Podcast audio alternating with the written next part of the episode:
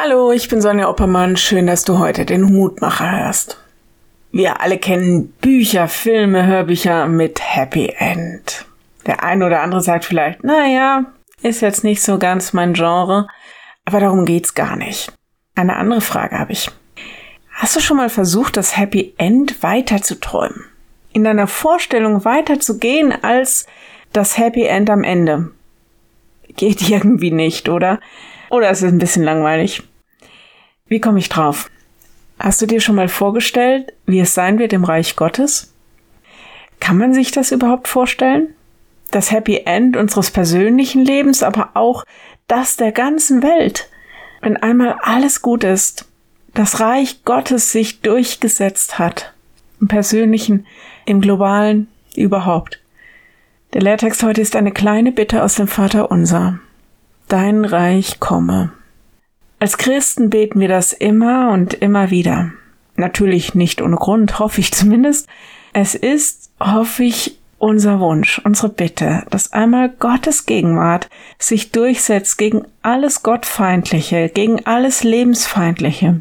Dass Gott mit seiner vollkommenen Liebe, seinem vollkommenen Leben, seinem vollkommenen Frieden und allem, was dazu gehört, dass dieser Gott an sein Ziel kommt.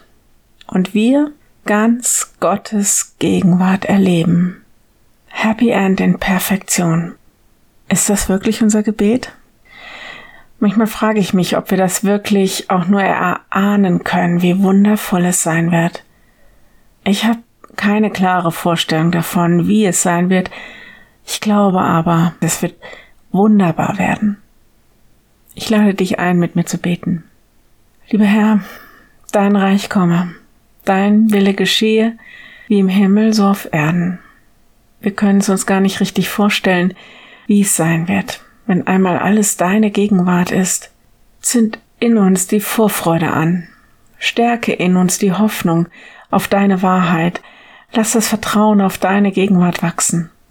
Du weißt, wie es uns geht und woran wir alles hadern und was uns nervt oder sorgt und was uns vielleicht auch wütend macht und was uns die Kraft nimmt.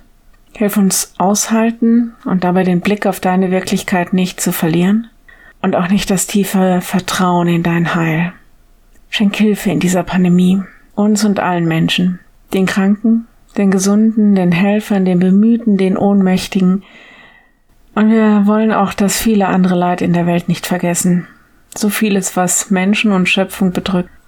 Komm, Herr Jesus, und vollende dein Reich. Zeig uns deine Gegenwart. Amen. Morgen ein neuer Mutmacher. Bis dahin, bleib behütet. Tschüss.